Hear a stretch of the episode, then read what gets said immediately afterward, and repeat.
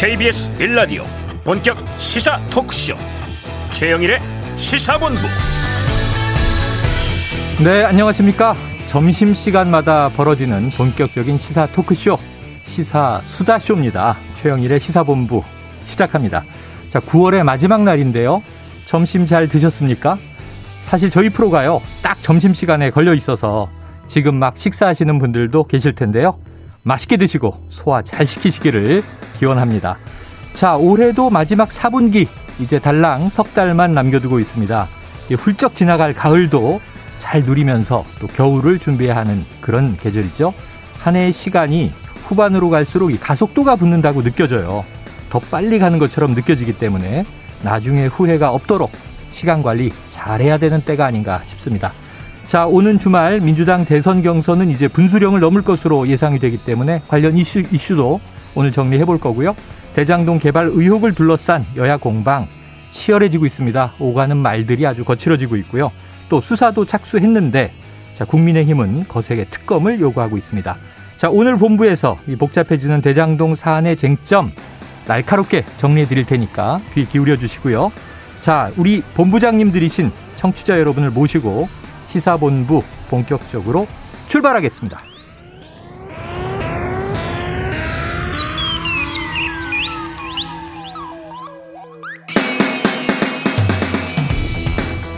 네, 최영일의 시사본부 오늘 코너 소개해드리죠. 1부에서는요, 오늘의 핵심 뉴스를 한입에 정리해드리는 한입 뉴스 코너가 기다리고 있습니다. 어, 이게 매일 재밌어져서 저도 이제 한입뉴스 재미에 빠져들고 있고요. 자, 2부 10분 인터뷰 이영채 일본 게이센 여학원대 교수를 연결해서 자, 일본의 총리 선거 이후 지금 새로운 총리가 등장했는데 현지 분위기를 알아보고 향후 한일 관계까지 전망해 보도록 합니다.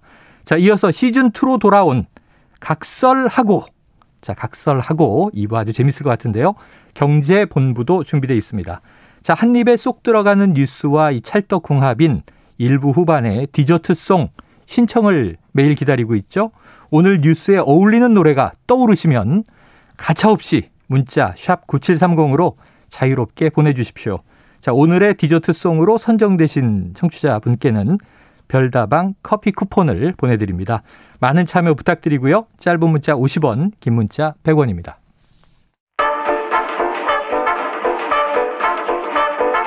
최영일의 시사본부 한입뉴스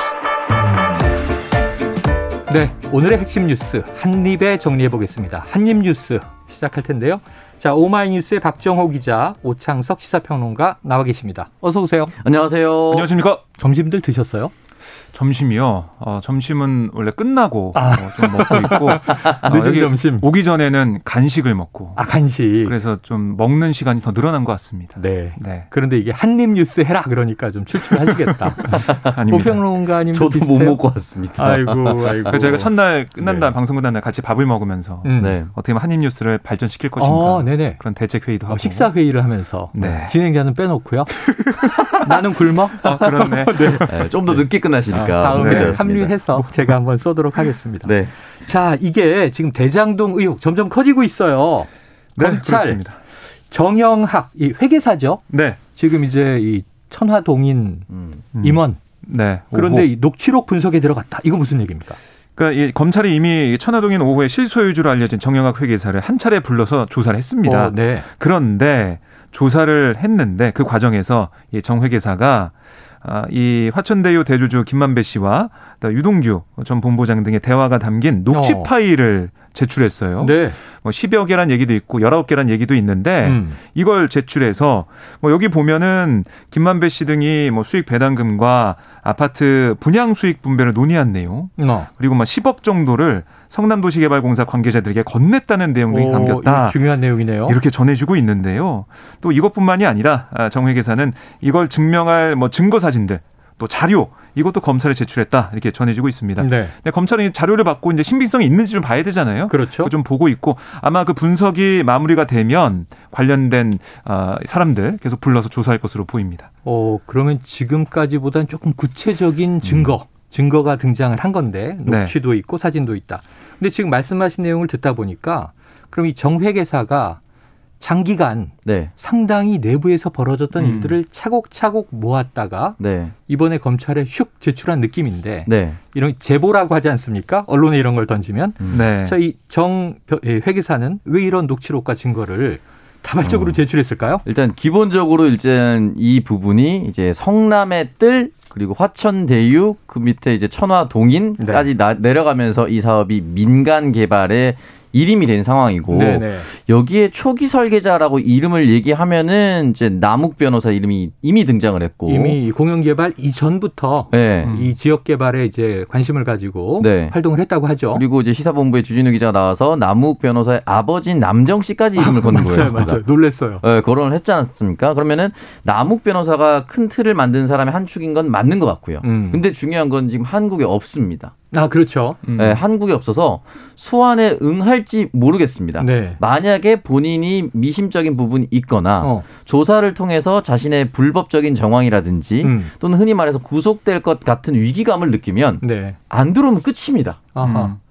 안 들어오면 끝이기 때문에 그러면 남은 초기 설계자가 또 누가 있는가를 네네. 따져보면은 여기 있는 이제 정영학 회계사 이름이 또 등장할 수밖에 없는 것이죠. 어, 음. 나머지 사람들은 대개 고문이라든지 네네. 그 회사에 퇴직금을 받았다든지 아, 그렇죠. 사원이었다든지거든요. 음. 그러니까 가면 가장 앞서 있는 사람이 누군가 보면 이제 정형학 회계사밖에 남지 않았고 분명히 이런 수익 배분이나 흔히 말해서 불법적인 정황들이 있었을 때 음. 녹취를 해놨다라는 것은 네. 그들 스스로도 이것이 나쁜 일이라는 것을 인지할 가능성이 높습니다. 네. 우리가 음. 만약에 공개적으로 협약을 하거나 네. MOU 체결을 하면은 녹취하지 않고 그냥 언론 배포를 하면 됩니다. 아, 그렇죠. 음, 자랑을 하면 되니까. 음, 어. 근데 뭔가 미심쩍고 나의 약점이 공개될까봐 두렵다면 네. 또는 상대가 나의 약점을 쥐고 흔들 것을 대비해서 어. 사인 간에는 녹취를 의도적으로 하거든요. 야. 그러면 녹취록이 준비가 되어 있었다는 것은 그 녹취록 안에 나의 약점도 있지만 나보다 더 큰 상대의 약점이 들어있을 가능성도 있습니다. 네.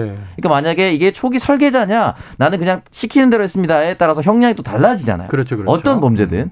그러다 보니까 순순히 제출했다라는 것은 아마 그런 부분에 있어서 음. 본인의 보험용이었을 아. 가능성이 매우 높고요. 음. 중요한 건 이거 좀 무서운 대목인 것처럼 네. 보이기도 한데 정영학 회계사가 지인들에게 내게 무슨 일이 생기면 내가 써둔 이 진술서를 공개해달라. 어라고 맡겨놨어요. 네. 이 그러면 나에게 생길 무슨 일은 도대체 무엇을 상징하는 것일까? 야, 범죄 영화의 한 장면 같은데요. 그러니까 좀 두렵지 음, 않습니까? 음. 내가 내가 경찰에 잡혀가면은 경찰에 조사를 받다가 뭐 나쁜 일이 발생하거나 그러진 않겠죠. 그냥 네. 처벌받으면 끝이에요. 음, 그러니까 그 이, 이외에 다른 일이 발생할 수도 있다는 것을 염두에 둔 것 같아요. 음. 그렇다면 여기 진술서에는 만약에 그런 일을 가정하고 만들었기 때문에 음. 나의 억울함이라든지 또는 어, 내가 모든 걸 하지 않았다라는 것들까지도 담겨 있을 가능성이 있습니다. 아, 야, 네. 좀 약간 무시무시해지는데 네. 하지만 뭐 아직까지는 음. 모차에 들어가 있지만 네. 네. 범죄 정황이 확실히 드러나지 않았으니까 음. 너무 우리가 가면 안 될 것 같고요. 네. 근데 네. 아까 이제 남 변호사 네. 지금 이제 출국 중인데 음. 조금 이제 나 출국하면 끝이다 이렇게 얘기해서 아. 그러면은 범죄자들에게 너무 희망을 주는 거예요. 인터폴이 있어요. 인터폴이 인터폴 수사 의뢰를 해야지 예. 많이 혐의점이 네. 발견되면 그러니까 이제 범죄 혐의를 음. 받고 있는 사람의 경우 해외 음. 출국했더라도 네. 이 인터폴을 통해서 해외에서 음. 검거되면 국내로 또 송환이 되니까 네. 출국하면 끝이 아니에요. 아, 네, 잡혀올 수 있습니다. 네. 네. 자, 지금 그러니까 오늘 또 조선일보 보도를 보니 네. 기사 내용에는 음. 지금 이 2019년경 녹취할 무렵부터 음. 결국은 이 정영학 회계사와 그리고 이제 김만배 최대 주주 네. 그리고 또 바로 유동규 네. 이 본부장 네. 성남 도시개발공사 본부장과 사이가 벌어지기 시작했다 이런 얘기들이 음. 있더라고요. 음. 그럼 아까 얘기한 대로 이런 나중에 이권 관계에서 서로 적대적 관계가 됐을 때 내 입장을 음. 변호하고 음. 상대를 공격하기 위한 보험용으로 음. 이런 녹취나 사진 등 증거가 차곡차곡 모이기 시작했다. 뭐 이렇게 보는 게 합리적 추정이 되겠습니까? 네, 그렇게 볼 수가 있겠고요. 음. 그러니까 2009년부터 함께했던 남 변호사는 지금 해외에 있고 자기 혼자밖에 없는 네. 그런 상황이니까 자칫 잘못하다가는 어, 이 모든 게 나한테 올 수가 있겠구나 생각을 했을 것 같고요. 음. 그리고 2015년 이 남욱 변호사가 대장동 민영 개발을 위해 정치권에 로비한 혐의로 수원지검에 구속됐을 때, 네. 그때 정회계사도 검찰 내사를 받았다 이렇게 음. 좀 알려주고 있거든요. 음. 그러니까 어떤 게 잘못됐고 어떤 부분이 문제가 되는지 아는 것 같고, 네. 그게 수사를 통해서 밝혀질 거라고 예상을 하는 것 같아요. 네. 그러니까 먼저 선수를 쳤다라는 생각이 들고. 음. 결국엔 돈 문제겠죠 아마. 아, 음. 돈을 어떻게 비율로 나누느냐, 얼마 주느냐, 얼마 갖느냐 이 문제로 사이가 좀 벌어졌지 않았을까 생각이 들고요. 음. 저는 이런 생각도 들더라고요. 이 검찰에 제출한 뭐 10여 건, 19건 이런 녹취가 있는데 음. 녹취 파일 그게 전부겠느냐. 음. 그러니까 2019년부터 녹음했다면은 음. 엄청 많겠죠. 그러네요. 여러 개는 아닌 것 같고. 19개도 많다고 생각했는데 어. 그게 또 일부일 수도 있다. 네. 그러니까 자신한테 유리한 부분들 이건 좀 선별해서 아, 제출하지 않았을까 생각이 들고 아니, 말도 양쪽 얘기를 들어봐야 되니까 네. 만약 상대가 녹취한 게 있다면 그렇죠. 또 반전의 반전이 있을 수도 변호사가 미국에서 또 준비하고 있을 수 있어요. 어허. 난 녹취록 어, 30개다, 40개다 이렇게 해서 보내는 거. 네. 뭐 이런 식으로 할 수도 있으니까 음. 저희가 예단할 수가 없고 그러네요. 오늘 김호수 검찰총장이 네. 이 기자들한테 문자를 보냈습니다. 어, 그래요. 메시지를 보냈는데 뭐라고 했냐면 법과 원칙에 따라 엄정하게 처리하라 이렇게 지시를 했거든요. 음. 그러면서 눈에 띄는 게 여야, 신분, 지위 여하를 막론하고 아, 네. 신속하고 철저하게 수사해야 한다. 이렇게 얘기를 했어요. 아, 그, 렇죠 지금 대선 레이스의 과정에서 음. 지금 이게 야당은 여전히 이재명 당시 성남시장이 몸통이다라는 주장을 거두지 않고 있고 네. 또 여권에서는 이제 이재명 후보는 정신 차려라 이런 얘기까지 음. 하면서 음. 무슨 뭐 봉고 파직 이런 얘기를 하고 오랜만에 들어봤습니다. 예, 네. 미리 안치 어려운 네. 얘기들이 막 나왔어요. 그래서 이 말들이 거세지고 있는데 예. 한 가지 살짝 여쭤보면 이 불똥이 지금 대선 과정에서 음. 정치권으로 튈 가능성이 더 있습니까?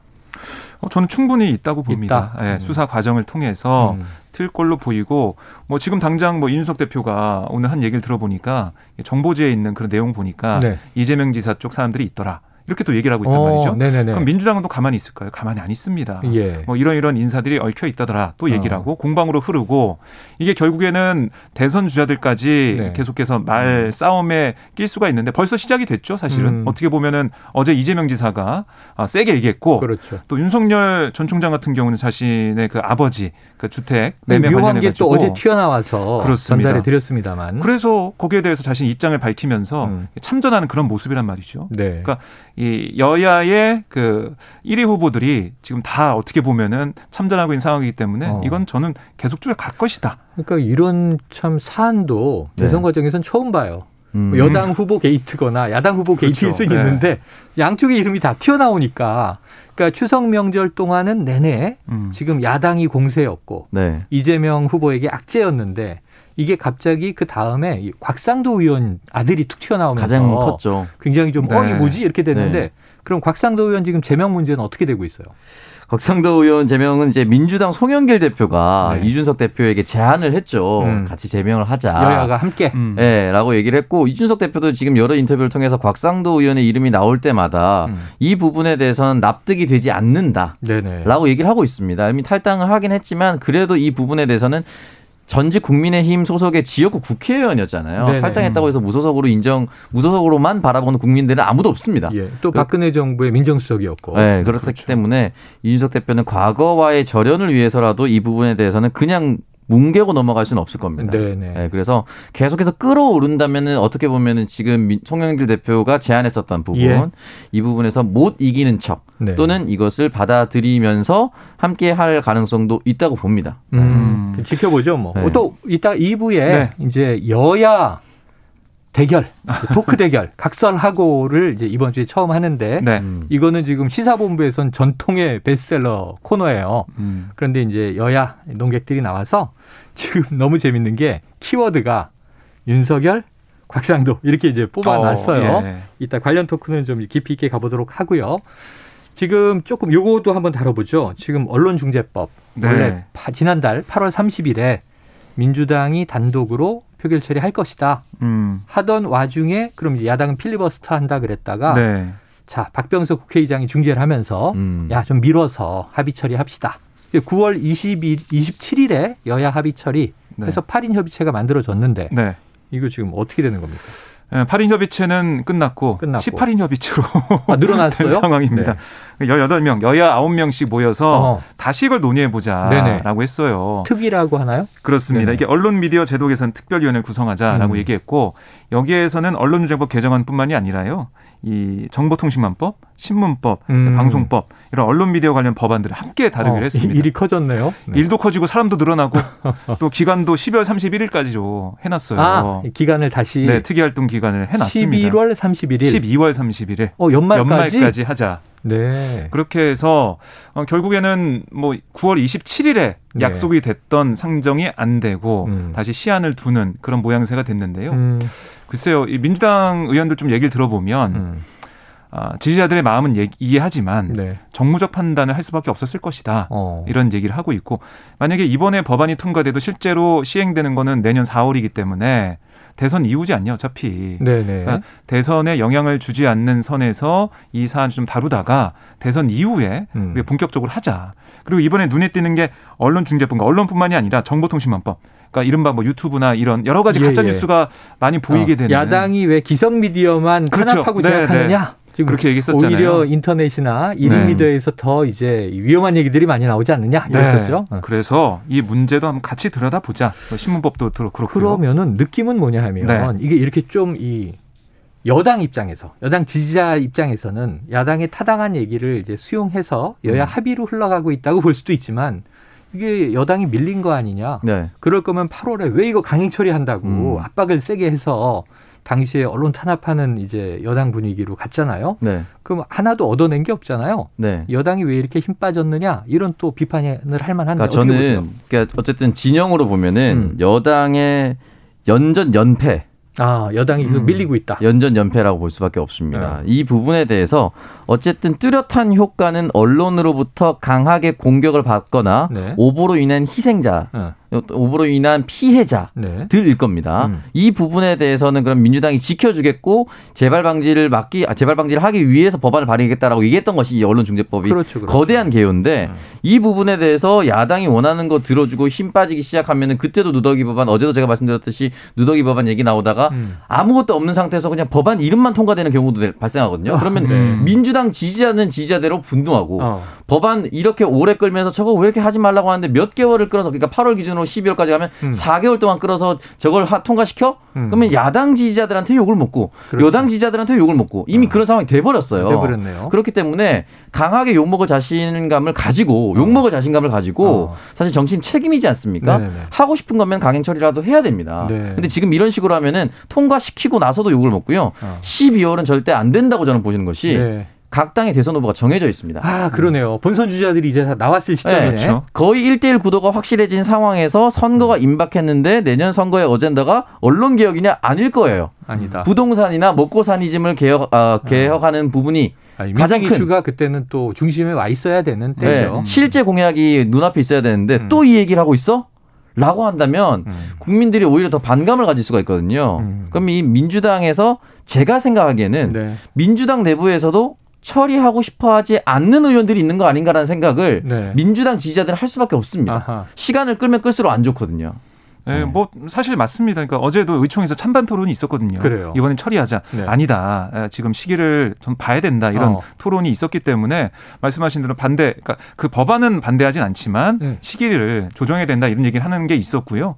어제 그리고 최고위가 두 번 열렸어요. 비공개 최고위 네. 포함해서 두 번 열렸는데 그래서 경론이 오갔다는 게 계속 전해지고 있고 음. 송영길 대표가 어제 이 당 최고위 모두 발언에서 본 그 발언만 놓고 보면 언론들은 다 추측했습니다. 네. 아 이번에 처리하 하겠구나. 어, 그렇죠. 왜냐면 강하게 얘기했거든요. 아니 저희가 엊그제 네. 최형두 국민의힘 아, 의원 예, 예. 할인협의체 내에 있는데 전화 연결해서 얘기를 세세하게 들었는데 이 민주당이 강행 처리할 가능성이 있다고 봅니다. 이렇게 네. 얘기를 하시더구만요. 그런데 뭐 송영길 대표를 비롯한 뭐 32명의 이거 통과시켜야 된다는 음. 이른바 강경파 의원들의 의견이 반영이 안 됐다라고 볼 수가 있고요. 음. 결국에는 내년 대선을 포함해서 앞으로의 정치 일정 좀 보자. 네. 이런 어떻게 보면 온건파라고 해야 되나요? 어, 뭐 그런 쪽의 어. 세력이 어. 이겼다. 뭐 이겼다. 그렇게 정리할 수가 있겠죠. 그래요. 자, 이제 민주당 지지층은 또 어떻게 보고 있는가? 뭐 비판도 많이 나오고 있는데 그런데 또 한 가지 이 두 분 국내 최고의 기자와 평론가가 제 눈앞에 있으니까 청와대에 좀 심기가 반영된 거 아니냐 이런 것도 있어요. 이게 음. 입법 과정이기 때문에 네. 문재인 정부 청와대가 좀 직접 개입하는 뭐 언행은 거의 하지 않지만 네. 지난번에도 8인 협의체 만들고 미루기로 하고 나서 청와대는 좀 환영하는 입장이 나왔단 말이에요. 음. 그러니까 청와대는 지금 이거 강행 처리에 대해서는 음. 별로 그렇게 찬성하지 않는 기류인 것 같은데 청와대의 어떤 눈치를 보거나 네. 혹은 심기가 작용한 거 아니냐 이런 관측에 대해서는 어떻게 이 보통 보십니까? 이제 정치적으로 보면은 정책 보좌관이 있고 이제 정무 보좌관이 있습니다. 그렇죠. 양대 축이에요. 그러니까 음. 정책 보좌관은 이런 언론 중재법을 만드는 사람 이반의 음. 역할인 것이고 이걸 통과시키는 시점과 국민들에게 음. 어떻게 다가갈지를 판단하는 것이 이제 정무 라인인 네. 거죠. 그렇다면 지금의 정무 라인은 이제 이철희 수석을 필두로 하고 있을 어, 거예요. 어. 만약에 신호를 보냈다면은 거기에서 신호를 보내서 네. 지금 이걸 처리했을 경우에 민주당이 의회 독재라는 오명을 받을 수 있다라고 신호를 보낼 수 있었을 어, 것 어, 같은데 네.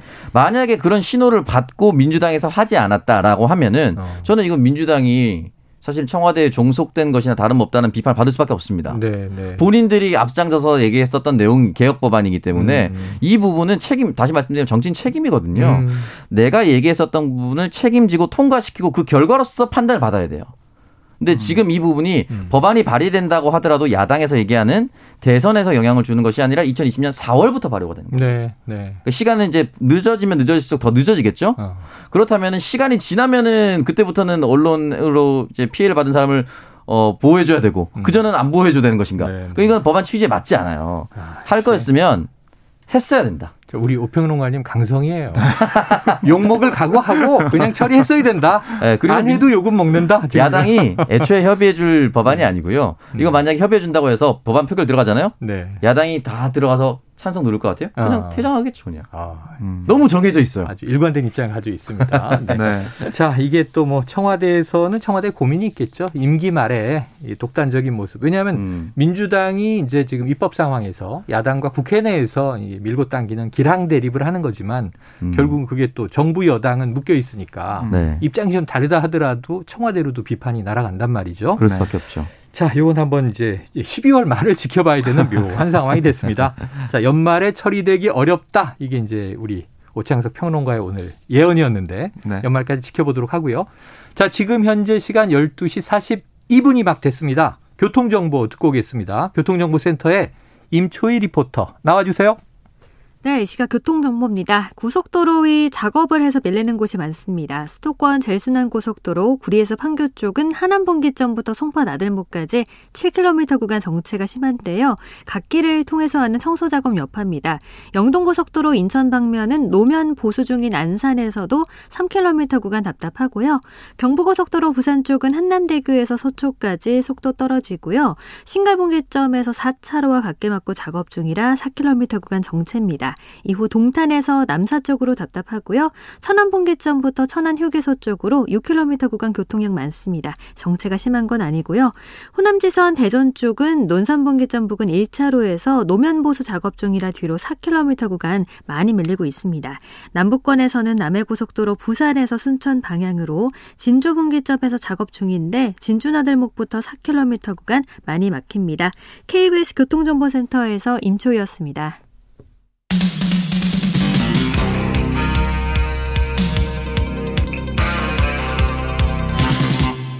최영일의 시사본부. 네, 대장동 의혹 새로운 이슈 계속 나오고 있고 또 정치권 지금 국회에서 언론중재법 지금 오창석 평론가의 예언을 남기고 정리해봤고요. 자, 오늘 이슈가 굉장히 많아요. 그런데 외교안보 이슈가 하나 눈에 띄는데 북한발 뉴스가 있네요. 네. 김정은 국무위원장 다음 달 초에 다음 달 초가 내일이란 말이에요. 음, 10월 그렇죠. 1일이니까 네. 남북 통신 연락선 복원할 것이다. 뭐 이런 이야기를 포함해서 북한발 뉴스가 있죠. 어떤 내용입니까? 네, 그러니까 눈에 띄는 게 이제 김정은 국무위원장이 직접 등장을 해서 네. 메시지를 냈다. 어. 이게 무게감이 좀 달라 보이고요. 음흠. 그러니까 이게 어제 있었던 최고인민 회의 그 발언이 음. 오늘 조선중앙 통신을 통해서 보도가 된 아, 거거든요. 이건 이렇게 보통 강당에서 하는 거죠? 네. 사람들 많이 모이는 거죠? 강당. 네.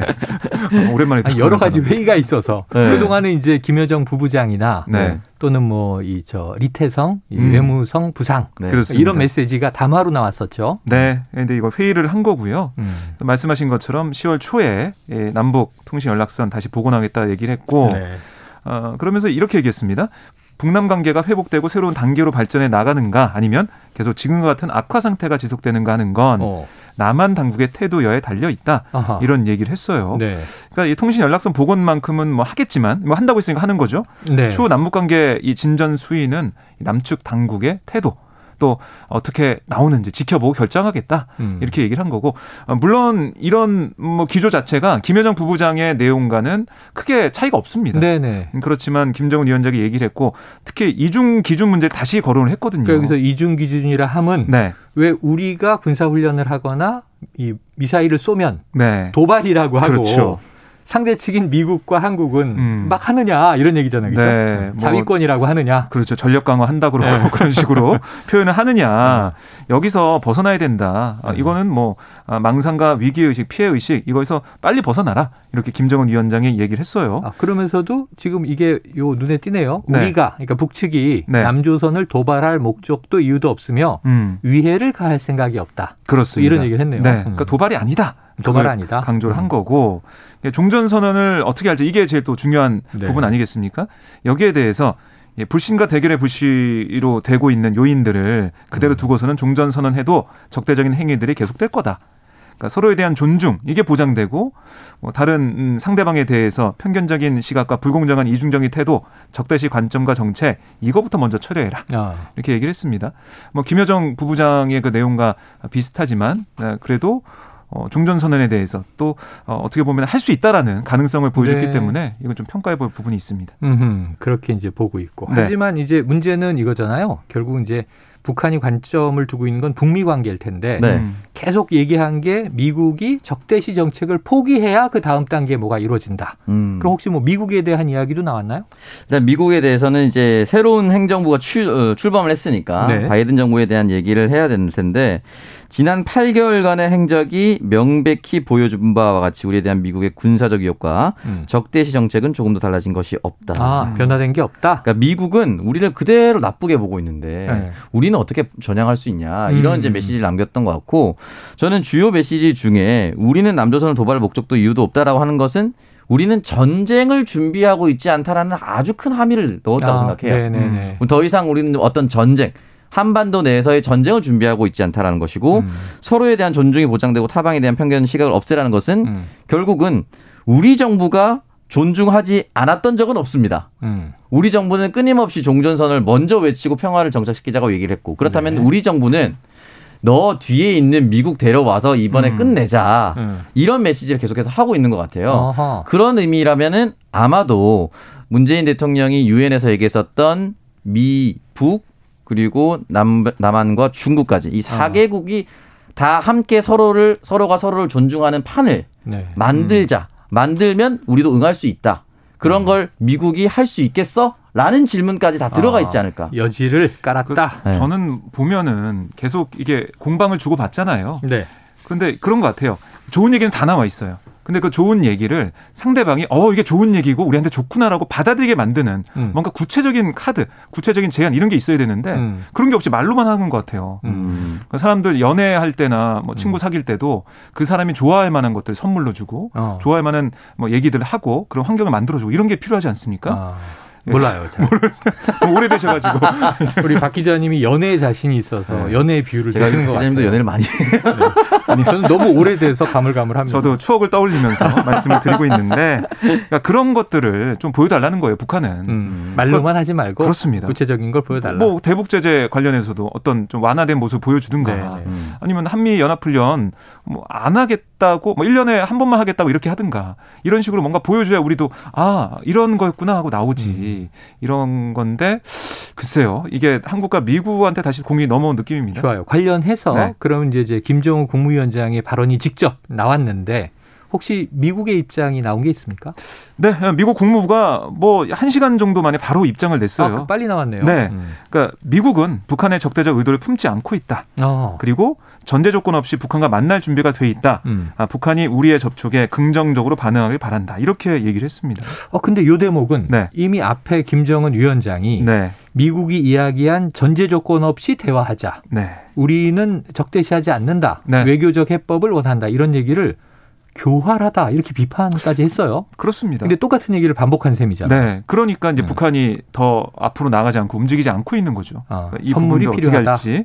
그리고 똑같은 얘기입니다. 그러니까 우리의 정책은 북한과 외교를 모색하고 외교에 열려 있는 조정되고 실용적인 접근이다. 음. 뭐 이런 얘기 해 왔던 얘기이기 때문에 여기서 한 발짝 더 나가는 제안을 뭐 선물을 내놓지는 않았다. 어, 줘야 된다.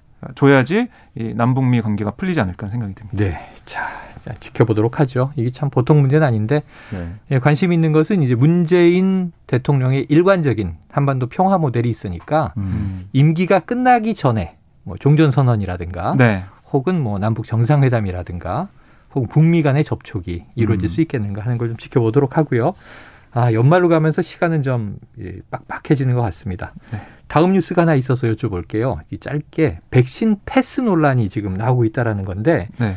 이 백신 미접종자들을 다중이 다중이용 시설을 음. 이용 제한하는 것이 검토되면서 역차별 아니냐 뭐 이런 얘기인 것 같아요. 네. 어떤 기, 내용이에요? 기본적으로 이제 고령층에 대한 접종이 접종률은 굉장히 높은데 높죠. 18세 음. 이상 그러니까 20대와 30대 정도 사이에서 네. 미접종자가 굉장히 많습니다. 그러니까 음. 백신 접종을 해달라는 예약 기간이 열흘이나 지났음에도 불구하고 네. 해당 대상자 571만여 명 가운데 30만 명 정도만 접종을 예약을 했습니다. 아, 음. 낮네요 이쪽은. 매우 낮습니다. 어, 그러니까 540만 명 정도는 안 하고 있는데 어허. 그 이유가 이제 여러 가지 중에 가장 큰 게 면역 반응이 활발하면 활발할수록 접종 후에 통증이 크다라고 얘기를 했잖아요. 네. 그러니까 20대들 사이에서는 맞고 나서 너무 아프다는 평이 너무 많습니다. 음. 음, 음. 그리고 음. 이제 부작용이라든지 이런 기사에는 노출이 되기 쉽고 네. 그러, 그러다 보니까 아, 나도 맞기 싫다. 어. 그리고 20대는 걸려도 별로 큰 문제가 없다며 음. 이런 얘기까지 막 같이 뒤섞여서 어, 뭐 무증상이나 경증 아니야? 네. 앓고 지나가는 거 아니야? 안 맞겠다 이렇게 얘기를 했는데 네. 근데 사실 안 맞으면 우리가 위드 코로나 시대를 대비해서 접종률이 네. 굉장히 높아야만 그나마 위중증 환자를 줄이고 치명률도 낮추는데 20대가 이렇게 만약에 동의를 하지 않으면 음. 이 위드 코로나 시대에 충족시키는 대한민국 기준을 못 맞춥니다. 네. 그러니까 대한민국 기준을 맞추기 위해서 설득을 해야 되는데 음. 이 설득하는 과정 중에 이제 백신 패스라는 게 다른 나라에 도입이 되어 있으니 음. 논의는 해보자. 근데 아직 당장 선택한 건 아닙니다. 네. 선택한 건 아닌데 백신 접종한 사람들에게 다중시설 이용하게끔 하고 여러 가지 모임도 할 수 있게끔 열어주자는 얘기가 나오고 있지만 지금처럼 이렇게 반감이 크다면 음. 어, 바로 선택하기 좀 어려울 것 같습니다. 네. 정부가 좀더 설득해야겠죠. 하하, 그래서 대기실에서 저는 지금 화이자로 1, 2차를 다 맞았는데 전혀 아무 이상도 없고 하루 이틀 팔만 뻐근하고 끝나서 타이레놀도 안 먹었다 그랬더니 네. 두 분이 저한테 뭐라고 얘기는 안 했지만 네. 눈빛이 아 늙어서 그래요 이런 느낌이 젊은이들은 이게 좀 정말 많이 아프다는 얘기 많이 하더라고요 네. 저희 아이들도 그렇고 그런 면이 있습니다. 음, 네. 자 아, 그래요. 눈빛만 보고 잘 아시네요. 네, 그럼요. 제가 마음을 잘 읽어요. 두 네, 저도 얀센 맞았는데 안 아팠어요. 네. 아, 그래요. 슬펐습니다. 슬펐다. 자, 오늘 뭐 또 이등병이 사라진다 이런 뉴스가 있는데 이게 군 계급 체계 변한 것 같아요. 앞으로 네. 좀 시간 될 때 이건 다뤄보기로 하고 오늘 어, 저 한입 뉴스 여기서 마무리해야 될 것 같습니다. 오창석 평론가님, 박정호 오마이뉴스 기자님 오늘 말씀 고맙습니다. 고맙습니다. 감사합니다. 자, 오늘의 디저트 송을 발표합니다. 0426님이 선곡을 해주셨는데요. 0426님, 뉴스를 접하다 보면 머리가 복잡해지는 요즘입니다. 아유, 진행하는 저도 그런데 들으시는 청취자 본부장님들 왜 안 그러시겠어요? 그래서 김수철의 노래 오랜만인데요. 정신 차려 이 친구야 이 노래를 추천해 주셨는데 정확한 제목은 이 가수 김수철 씨의 정신 차려고요. 자, 0416님께는 별다방 커피 쿠폰 보내드리고 이 노래 들으시면서 저는 입으로 돌아오겠습니다.